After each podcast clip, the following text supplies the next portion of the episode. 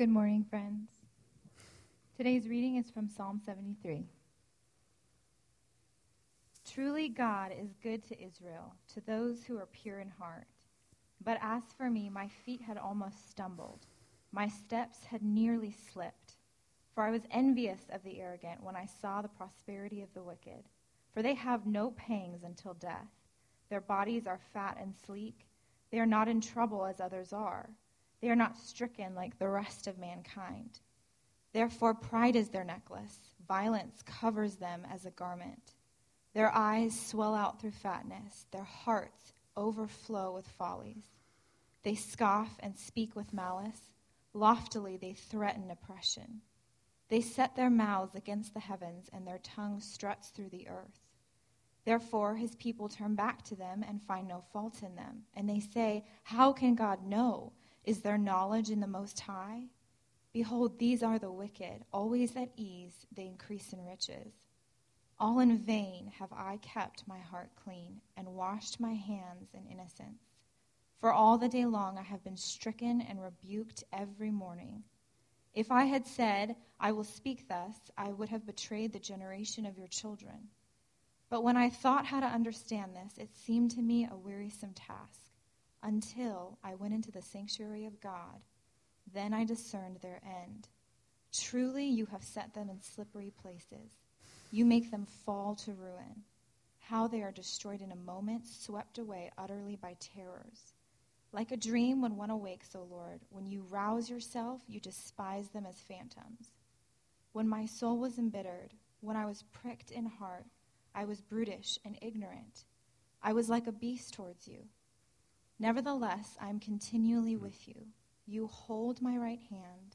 You guide me with your counsel, and afterward you will receive me to glory. Whom have I in heaven but you? And there is nothing on earth that I desire besides you. My flesh and my heart may fail, but God is the strength of my heart and my portion forever. For behold, those who are far from you shall perish. You put an end to everyone who is unfaithful to you. But for me, it is good to be near God. I have made the Lord God my refuge, that I may tell of all your works. This is the word of the Lord. You may be seated. Well, good morning again. It's great to be able to uh, spend some time with you. If you have your Bible, Psalm 73.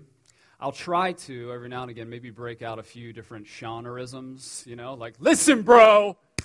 You know, and try to, like, just so you guys feel comforted from time to time. But by and large, I'm far more subdued than Sean, so just be prepared for that. So I want to read it one more time. Psalm, uh, well, not the whole psalm, but just verses 1 through 3. Truly, God is good to Israel, to those who are pure in heart. But as for me, my feet had almost stumbled, my steps had nearly slipped, for I was envious of the arrogant when I saw the prosperity of the wicked. Truly, God is good to Israel. He says it's a creed. So this is common. He would know this because he knows the story of Israel. He knows the story of God's people. He knows the story of the world. He knows that God created things good.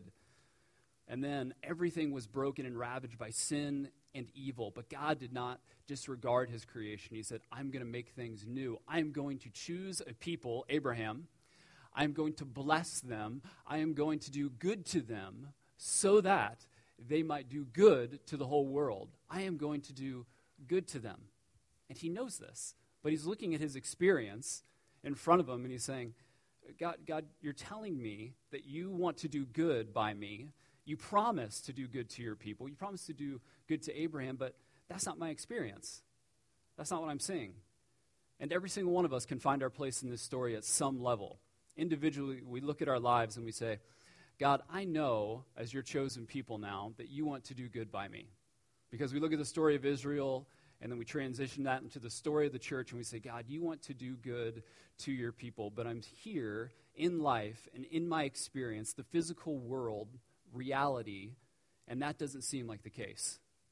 Because I'm looking at this neighbor here and they seem to be prospering and they don't even know you. They're not following you, they're not walking with you. But here I am, I'm serving you, I'm submitting myself to you. Yet, why are you doing good to them? This person's children have, haven't walked away from the Lord. And here I look at my kid, and they've walked away from the Lord. Here I'm looking at this neighbor, and they got the promotion, and they're wicked. I talk to them, and I'm trying to serve, I'm trying to be a blessing in my workplace. I'm doing all I can to follow and to serve after you. But here's what I get I get cursed. And he goes on to describe these people, starting in verse 4. For they have no pangs until death. Their bodies are fat and sleek.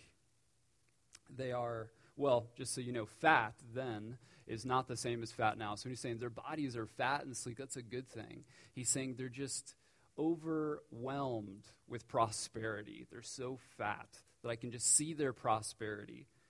For they have no pains until death. Their bodies are fat and sleek. They are not in trouble as others are. They are not stricken like the rest of mankind. So the psalmist is looking now at these people, saying, I'm, I'm looking at their experience, and it doesn't seem like they're suffering, although we know differently as people centered on the gospel, that God looks at the heart, but he's looking at their outward experience and he's saying, it doesn't seem like they're suffering. Therefore, pride is their necklace. They're so arrogant and prideful in what they have. They have so much, and they're just arrogant. They're boastful, and all that they have, violence covers them as a garment. Their eyes swell out through fatness. Their hearts overflow with follies. They scoff and speak with malice. Loftily, they threaten oppression. They set their mouths against the heaven, and their tongues strut through the earth. You know, it's dangerous to actually hold to a theology or to a view of reading Scripture that says, if I follow God, He is going to bless me. But it's also hard not to get swept up into it. And if God has actually promised to do good by us, it's also hard to look into our world, our reality, and not have a, a conflict within ourselves where we're seeing these wicked people that aren't following after God and they seem to be prospering, they seem to be flourishing. And here we look at our own reality and we say, God, we don't, we don't see that. But we also know it's not the way it should be and we shouldn't look at it like that. You know, I have the privilege of working around the world, and I see this all the time when people are trying to fight global poverty. I see Western materialism leak in to global poverty because people start to think if they only had more, you know, we just need to give them more stuff because they're not prosperous enough. You know, if we only gave them more stuff, then everything would be solved. And we know from experience and working with the poor around the world that's not the case. And we know from our own hearts. Does that solve our problems? If we only have more stuff, if God only gave me more, if I was only more prosperous, then everything and life would be settled. It's just not the case. The psalmist knows the truth, but his experience is telling him otherwise. And this leads him to question. He starts to question the Lord, and it's interesting that it's the same exact temptation that Adam and Eve had in the garden. If you read Psalm 11 with me, it says, And they say, How can God know? Is there knowledge in the Most High? Did God really say that? You can just take yourself back to the garden in Genesis 3. God comes to Eve. He's having a conversation with Eve. Adam is standing there with her. He says, Did God really say that to you? Tempting. Leading her away not to trust the Lord, just like what's happening here. And there's a pivotal moment in this text where the psalmist is at a crossroads. He can either decide to trust in the Lord and say, God, you've promised to do good to your people. I've heard that time and time again. You've said, I am going to bless you for the sake of you being a blessing. I am going to do good in you so that you can do good in the whole world. But I'm at a pivotal moment in life where I'm seeing the wicked that seem to be prospering, they seem to be flourishing, they seem to be thriving. And here I sit and I'm questioning, and all of a sudden Satan starts to have a conversation with you, and the next thing you know, you're asking these questions. You're saying, Is God really good? Really? Is he? Is he really good? Does he really have my best interests at heart? And the psalmist knows. He knows Psalm 139, verse 4. Even before there was a word on my tongue, behold, O Lord, you know it all. God knows everything. And here he's actually asking Does God know? Does God actually see and know my situation? And he's also questioning Does God see the wicked? In Psalm 1 6, for the Lord knows the way of the righteous, but the way of the wicked will perish. He knows these things, but he's questioning because of his experience. He's questioning because of what he sees. And he also goes on in verse 13. This is the pivotal moment. He says, All in vain have I kept my heart clean and washed my hands in innocence. For all the day long I have been stricken and rebuked every morning. If I had said, I will speak thus, I would have betrayed the generation of your children. He's not saying that he's blameless, he's sinless, he doesn't need salvation, but he's saying, God, I've been hungering after you. I've been following you. And we can all put ourselves in that place, can't we? Not to say that we're saved by our works, but God's grace saves us. It moves us towards compassion. And we're loving our neighbor. We're giving ourselves towards others. And we're saying, God, do you not see this. I'm trying to rid myself of evil through the gospel. I'm trying to. I'm trying to be faithful. Do you not see? Has it all been in vain? Have you seen everything? Have you seen me try to follow you? Have you seen it? Has it all been in vain? Or is there actually a reason for it? Can I actually look at you and say, God has a plan, God has a purpose? But it's also a misunderstanding of a cosmic reality that I think we all have to wrestle with. And that's the fact that Jesus is Lord. Matthew 28. All authority in heaven and on earth has been given to Jesus. So we as the church now sit under this authority. We're saved by God's grace. We sit under the authority of Jesus, and He sends us out under this authority because He claims all authority in heaven and on earth. It's been given to me. Go and make disciples. However, there still is this cosmic reality of Satan and evil that is ever present in our lives and in the world. Rene Padilla, Latin a Latin American theologian, writes this. He says, The world is a system in which evil is organized in oppression to good. I want you to hear that. That's really strong. The world is a system in which evil is organized in oppression to good. Nevertheless, it is its connection with Satan and his forces that gives it its character. Satan is the God of this world. 2 Corinthians 4 4, and among other verses as well, it says that. The cosmic powers, the authorities, the potentates of this dark world are under submission to Satan. Ephesians 6:12. So we recognize that all authority in heaven and on earth belong to Jesus, but we also recognize that there is this cosmic reality, a spiritual reality, a domain of darkness and evil and satanic realm that hovers over this creation. And it's really hard for us to understand, especially as Westerners, that always, always want to compartmentalize spiritual and physical. It's so hard for us to connect our spiritual reality with our physical reality. But here, Rene Padilla and the Bible as well would say that they're, that they're connected. They are. That although Jesus has all authority in heaven and on earth, there is still this reality of cosmic evil that exists through Satan. And it challenges us. Because of this reality, church, we're constantly challenged to be in conflict with the world or to conform. And that's what the gospel does. When given the gospel, God then calls us out and says, You are going to be in conflict with the world constantly. You're coming up against evil. You're coming up against idolatry in your heart. There's constant conflict. And you have a choice within that. You can either conform, which means you lay aside the gospel and you want no place, or you say, I'm going to be in conflict. So, in some ways, we expect it.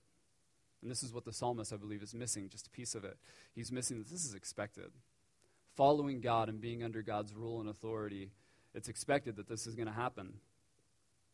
There's conflict in the Psalms because it appears that the evil of the world is prevailing, the wicked are prospering, and you do not intend good for your people. He's looking at this saying, Do you really intend good for your people? Or have I missed something? And here's the pivotal moment, and here's what we all wrestle with. We come to this place where we say, God, are you really good? Do you really have my best interest at heart? Do you really want the best for me? In light of all of the evil that I see in the world, I'm questioning you. And has my service for you all been in vain?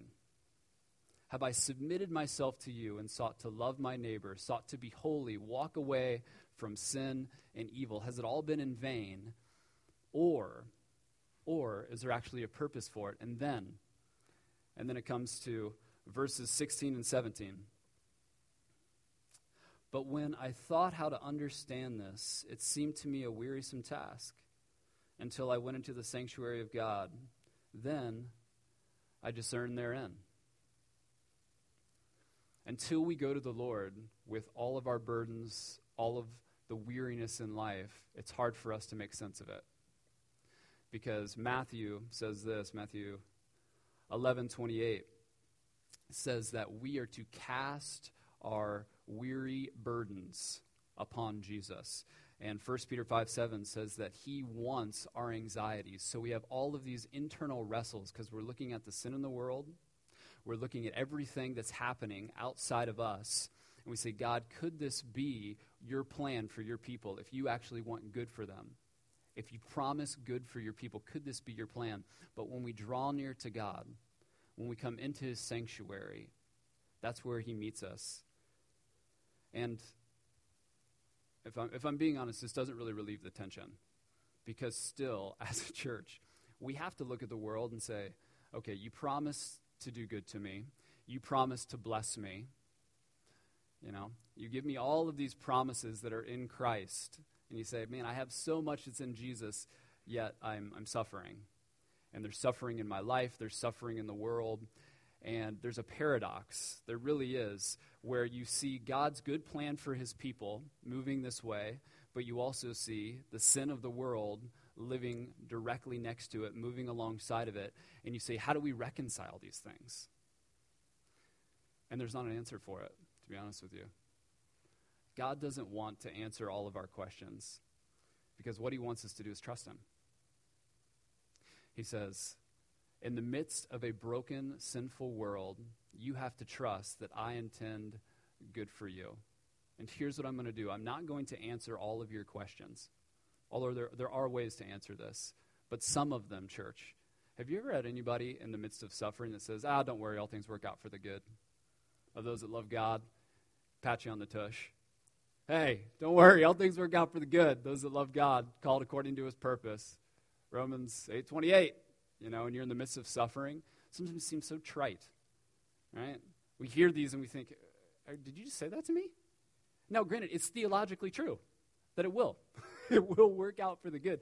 But you're living in a reality of sin, evil, and brokenness in the midst of God's goodness promised to you, and it's hard to reconcile them, even though you do have promises from God. But what God gives us to trust Him is His Son. And He says, I want you to trust me because I've been there. I'm not a God that's withdrawn from the reality of suffering, pain, and death. I'm a God that has actually entered into it. And you can trust me based upon the gospel. Verse 21 When my soul was embittered, when, my, when I was pricked in heart, I was brutish and ignorant. I was like a, I was like a beast towards you. we think about our own hearts, church. Think about the sin that is within us and we all find our place there. If we've come to know Jesus, and still we wake up some mornings and we say, when my soul was embittered, when I was prick, when I was bitter towards God, after all God has given to you, after all God has given to me, undeserved, unmerited, a free gift of salvation, yet we sit here sometimes and we say, I've just been so bitter towards you for what you've done. My heart was bitter. I was like a brute towards you ignorant. I was like a beast, it says. I was like a beast towards the giver of life, towards the giver of salvation. And then what does he say next? Nevertheless, I am continually with you. You hold me in your right hand, you guide me with your counsel, and afterwards you will receive me to glory. Praise God that we, we don't get what we deserve. Amen? We're like brutes towards God. We're like beasts. We're bitter. We're angry towards God. Oftentimes, even after salvation, we find ourselves in this place, and still God's holding us by his right hand. He walks with us, he's with us, and eventually he will receive us, it says, to glory. It's an incredible promise. And we see most clearly God's goodness to us found in the gospel of Jesus Christ in the good news of Jesus. It reminds us that God is a partner with us in suffering. That God just doesn't stand aside as the world suffers and as we look at the wicked prosper, but He actually entered into it. that Jesus actually paved the way. I was sharing a bit of the what we call the true story of the world, how God called a people and said, "In the midst of you sinning against me, I want to do good by you. I'm going to bless you. I'm going to do good in your hearts and in your lives and your families so that you can do good to the whole world. This is my intent for you. But clearly, we find out that Israel fails in this mission.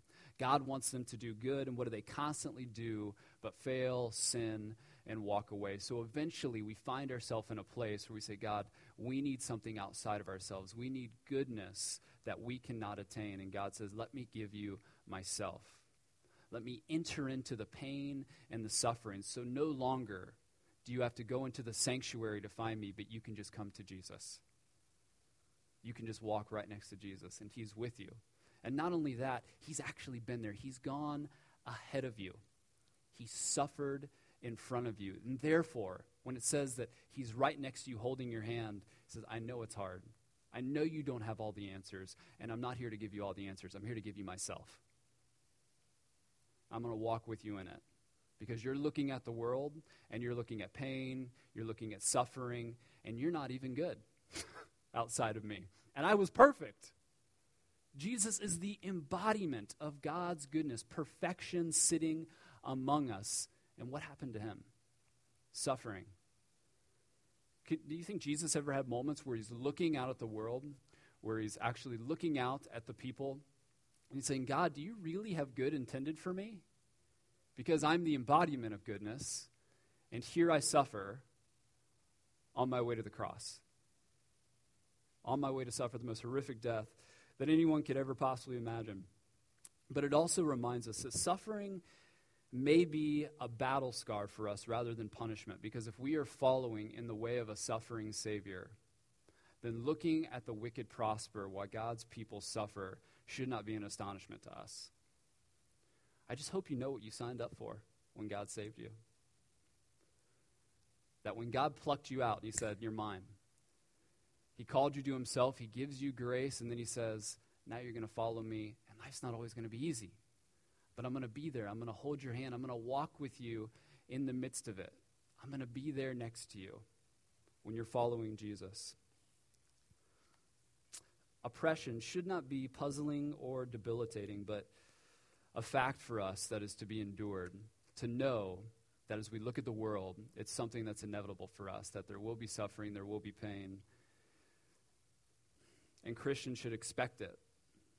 The Apostle Paul states this the powers that rule the world, we talked about these cosmic powers of evil and Satan, these powers that rule the world are the forces of evil that crucified the Lord Jesus. So we carry this story, God's goodness embodied in the person of Jesus, walking among us, leading us in the way of suffering, and ultimately going the way to death, the most horrific death on a cross. But it says that God triumphs, triumphs over Satan and evil. It says, The Savior whose death was the atonement for sin is also the Lord who disarmed the rulers and authorities and made a public example of them by triumphing over them in it. Colossians 2.15 so now through jesus we can actually triumph. So we see him as the person with next to us walking with us. As we look into a world where the wicked prosper we say god you're next to me you're holding my hand because you've already been there i don't have all the answers but you're telling me to trust trust you and you're right here with me and then also we know that you have actually triumphed, that this is hard. This isn't easy for me, but I know that the battle ultimately has ultimately been won. It's already been won in Jesus, that he's triumphed over these things in Christ. And we know that we have a hope of future glory when it says, and eventually you will receive me into glory. Now, through Jesus, if you know Jesus, there is hope for eternity. There is hope that one day all things will be made right, that God will come again, make things new, and there's a hope for life after death through Jesus. It says this in Romans 8 35 through 37 Who shall separate us from the love of Christ? Shall tribulation or distress or persecution or famine or nakedness or danger or sword? As it is written, For your sake we are being killed all day long. We are regarded as sheep to be slaughtered. No, in all these things we are more than conquerors. It says, We are more than conquerors through him who loved us. And this understanding of the gospel, that Jesus is with you as you're looking at the world and you're saying, Man, the wicked seem to be prospering, and you want good for your people. You look at Jesus and you say, Jesus, you were good. How did you imagine the wicked prospering? And I can just imagine you right here with me, walking with me in it. You have this vision of future glory, and you say, God, this world is hard. It's not easy to walk in, but through Jesus and through salvation in Jesus, there is hope for your people, that eventually good will come to your people, even if it doesn't come in this life. And then ultimately, church, we recognize that G- Jesus has triumphed over it. That through Jesus, there is actually victory in him. And this leads us, verse 25 through 26. Whom have I in heaven but you? And there is nothing on earth that I desire besides you. My flesh and my heart may fail, but God is my strength of my heart and my portion forever. This understanding of the gospel leads us to desire nothing but Jesus. Whom have I in heaven but you? We look into the world, we look into life, and we say, God, I have nothing outside of you. Because we look at ourselves, we say, God, I was a brute. I was bitter. I was angry towards you. And what did you do? You accepted me. You welcomed me. You loved me. You came to me. You give me a future glory and a hope. You suffered alongside of me, and I didn't deserve it. And because of that, whom have I in heaven but you? You're everything to me. And then that leads us, this understanding of God being everything and the gospel being everything. That's what we call ourselves gospel centered and outward focused. We are gospel centered. Everything comes back to Jesus, but that ultimately leads us towards our neighbor. Verse 27 and 28. For behold, those who are far from you shall perish. You put an end to everyone who is unfaithful to you. But for me, it is good to be near to God. I have made the Lord God my refuge, that I may tell of all your works.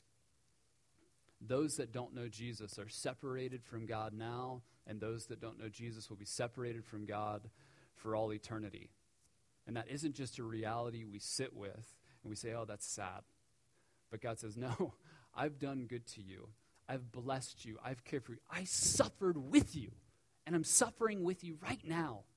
I'm holding your hand and I'm walking with you so that you can go declare this to others. People need to see it, and people need to hear of it. And how will they hear unless someone's speaking it to them? How will they know the goodness that there's someone actually walking with them in suffering if we don't go, church? How will they know that someone has loved them so much that he went in front of them and suffered on their behalf?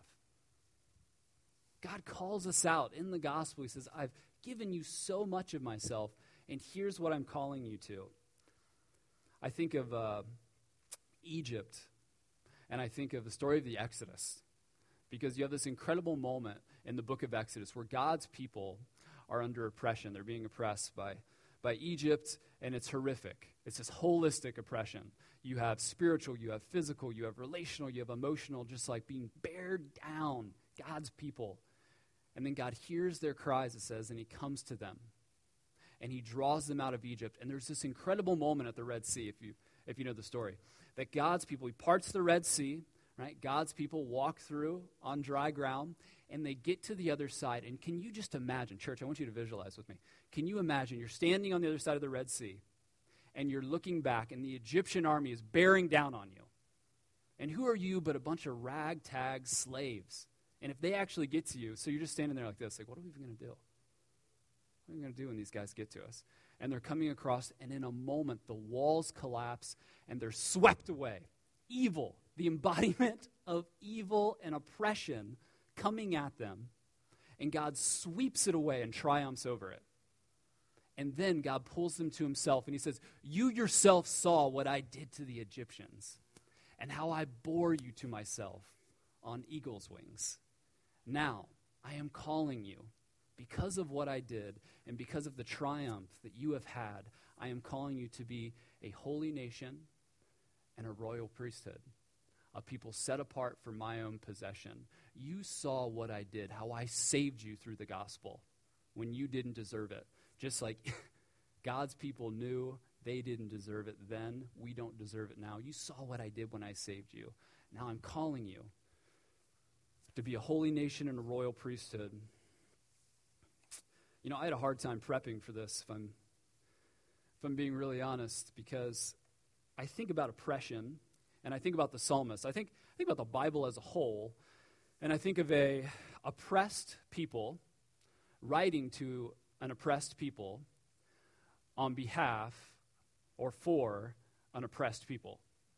So you have usually oppressed people writing for the sake of writing to the oppressed, for the sake of them be, being a light to the oppressed.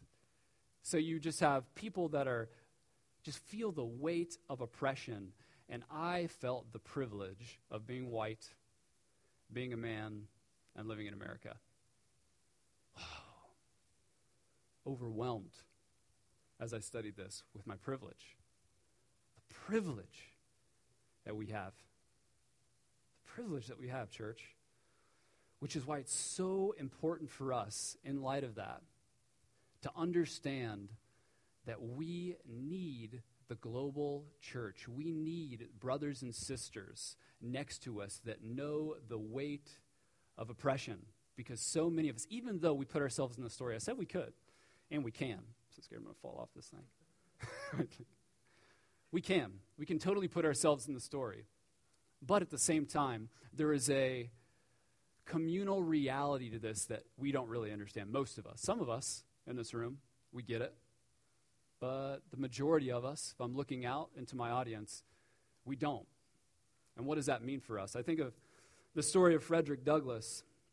Born in the 1800s, he was a uh, African American social reformer, writer, statesman. And uh, he's known for some of his writings and some of his speeches. One of his greatest books was Frederick Douglass, Life of an American Slave. It's brilliant. It's a really short book. I highly recommend it. If you just really want to just kind of, just like a dip your toe into the African American experience and to understanding your black neighbor, if you just want to dip your toe into it, it's a good book. It's heavy, but really, really good. But at 13, Frederick Douglass came to know Jesus in Baltimore through a Methodist minister, and he understood the need for the gospel for all people. And at 13 years old, even as a slave, he said, I see that everybody is dead in sin. I see that everybody needs a renewed heart through the gospel and through Jesus. This isn't just for some, this is for slave, this is for free, this is for all, for everybody to have and experience Jesus. And here's what he says. He says, Though for weeks I was a poor, broken-hearted mourner traveling through doubts and fears, I finally found my burden lightened and my heart relieved. I loved all mankind, slaveholders not, accept, not, not, ex- not accepted, excuse me, slaveholders not accepted, Though I abhorred slavery more than ever, I saw the world in a new light through the gospel, and the great concern was to have everybody converted. So you see this man that's transformed by the good news of Jesus, and he said, Man, I want to see every single person come to know the gospel. Although confessing himself to be a Christian, Frederick Douglass had a hard time with the church in America all the way through his life a really hard time. And here's a quote that I think will be challenging for us, but it's, it's really good. He's, this Frederick Douglass in his later years, he says, I therefore hate the corrupt, slaveholding, women whipping, cradle plundering, partial and hypocritical Christianity of the land. We have men stealers for ministers, women whippers for missionaries, and cradle plunderers for church members. The man who yields the blood clotted cowskin during the week fills the pulpit on Sunday and claims to be a minister of the meek and lowly Jesus. And this is what I think is so important because he goes on to write about the songs that the black community would sing and talk about their importance. And here's what he says They told a tale, this is him talking about the songs that they would sing. They told a tale of woe which was then altogether beyond my feeble comprehension. Does this sound similar to the Psalms we've been going through? They told a tale of woe, which was then altogether beyond my feeble comprehension. They were tones loud, long, and deep. They breathed the prayer and complaint of souls boiling over with bitter anguish. Every tone was a testimony against slavery and a prayer to God for deliverance from chains. How many Psalms have we read that sound exactly like this? The hearing of those wild notes altogether depressed my spirit and filled me with infallible sadness. I have frequently found myself in tears while hearing them. The mere reoccurrence of those songs, even now, afflicts me. And while I am writing these lines, an expression of feeling has already found its way down my cheek. While I'm writing these words now, an expression of sadness has already found its way down my cheek. Church, we need brothers and sisters in Christ to help us understand oppression. That's why it was so hard for me to study this, because we do find ourselves in this story. As a primarily white evangelical community, we recognize who we are, what God has given us, the privilege that He's given us, and we say, God, I don't need to just go to these communities. And here's, you want to know what I've learned in my position? The biggest things. I usually went out to love and to give and say, man, I have so much to give. I need to go. People are desperate that we come and save, that we come and do something important for them. And then I realized quickly that the people I'm reaching out to have so much to give me because they have a vision of the world that I can't even begin to comprehend. As a white man with the position that I have, I can't even begin sometimes to understand what it is to suffer under oppression. And if you don't believe it still exists today, church, bluntly, I'll just say you don't know any minorities. Because one, two, three, I mean, how many people will you talk to? Every single one. I've had 15 conversations. I mean, I can't even count. How many conversations I've had, same story over and over and over and over and over. And you think, oh, no, that's in the past. That's not today. That's not today. Yeah, that's Fred, Fred, Frederick Douglass's experience, but that's not today. People aren't being oppressed. We don't see that. That's not happening today. It's not happening in, in, our, in our nation today. And when you come into these relationships, you say, either I can choose to believe what I'm hearing time and time again, countless times. I can listen to my brother and sister in Christ. I can sit down next to them and I can hear them, or I can choose to completely disregard their voice, as the church primarily has done for years, sadly, which is an indictment on the church. So, as we look at this passage, I want to give us a few things. We, we move towards one, we have to declare who Jesus is and what he's done and proclaim him as Lord and say, There is salvation in the midst of suffering, there is hope for glory in the midst of heartache, and each one of us can experience it. That's why we started with that. However, there's an experience here that begs me and calls me to be in relationship, to be in relationship with people that experience and sense and suffer in ways that I can't fully comprehend or imagine. Not to go to them and say, let me give, but to go to them and say, let me get. Let me learn from you, brother. Because there is something that God calls to in here in the Psalms that you understand that I desperately, desperately need to learn from. I want to now move into our responsive reading. We're going to read this again with all that I've said, and I hope that uh, whatever has been said that is stirring in you, that you're questioning, that you pray as we read through this.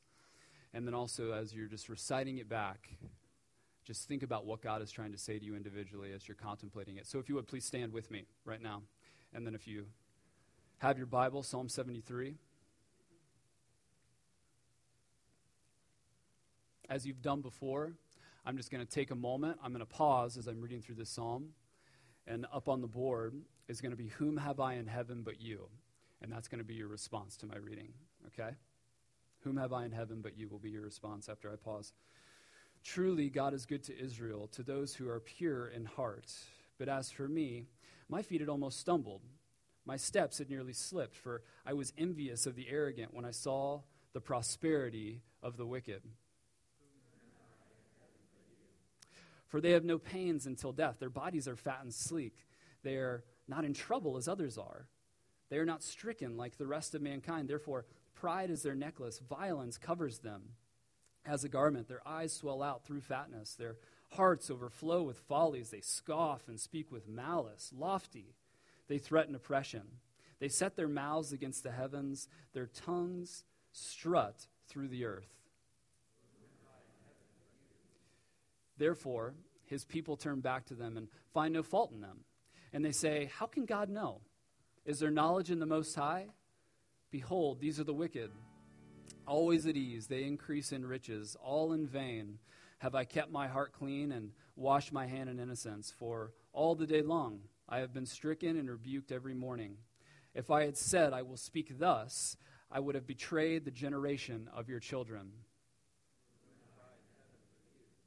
But when I thought how to understand this, it seemed to me a wearisome task until I went into the sanctuary of God. Then I discerned therein. Truly, you have set them in slippery places. You make them fall to ruin. How they are destroyed in a moment, swept away utterly by terrors, like a dream when one awakes. O Lord, when you rouse yourself, you despise them as phantoms. When my soul was embittered, when I was pricked at heart, I was brutish and in ignorance. I was like a beast towards you. Nevertheless, I am continually with you. You hold my right hand. You guide me with your counsel, and afterwards you will receive me to glory. Whom have I in heaven but you? And there is nothing on earth that I desire besides you. My flesh and my heart may fail, but God is my strength, the strength of my heart, and my portion forever. For behold, those who are far from you shall perish. You put an end to everyone who is unfaithful to you. But for me, it is good to be near to God. I have made the Lord God my refuge, that I may tell of all your works. You may be seated. Let me pray for us, and then after I'm done, I just want you to take a moment and sit and reflect on what I've said and whatever God is sharing with you and what you need to deal with personally, whatever God is moving you, challenging you, encouraging you, perhaps, reflect on that. In just a moment, we'll come up and introduce communion. Okay, let me pray for us. Father, I thank you for this church. God, I thank you for Redemption Peoria. God, I uh, thank you for placing them here. And as you have blessed them, God, I pray that you would move them to be a blessing. God, as you have done good to them, I pray that you would move them towards goodness towards others. God, we are grateful for the gospel and for Jesus. Remind us and refresh us with it every day. In the name of Jesus, I pray. Amen.